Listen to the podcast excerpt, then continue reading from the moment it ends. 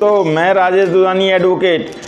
जैसा कि आपके साथ पिछली दो तीन वीडियोस में मैंने writ of habeas corpus writ of mandamus writ of certiorari के बारे में डिस्कस किया था और आज मैं डिस्कस करने जा रहा हूँ आपके साथ में रिट ऑफ़ प्रोहिबिशन वैसे तो दोस्तों रिट ऑफ़ प्रियबिशन और रिट ऑफ़ सर्चियरी में ज़्यादा डिफरेंस नहीं होता, लेकिन इनमें जो बेसिक डिफरेंस है, वो ये है कि रिट ऑफ़ सर्चियरी जो है, किसी भी ऑर्डर के पास होने के बाद में सुप्रीम कोर्ट या हाई कोर्ट में डाली जाती है, जबकि रिट ऑफ़ प्रोविशन एक ऐसी रिट है जो किसी भी केस की पेंडेंसी के दौरान, यानी कोई केस ट्रायल कोर्ट में या फिर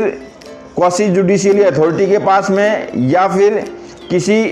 लीगल अथॉरिटी के पास में पेंडिंग है और उस पेंडेंसी के दौरान में हमें ऐसा लगता है कि वो उस अधिकार क्षेत्र से बाहर जाके कार्य कर रहा है, अधिकारी, या फिर वो वैसा कार्य कर रहा है जो उसके अधिकार क्षेत्र में है ही नहीं।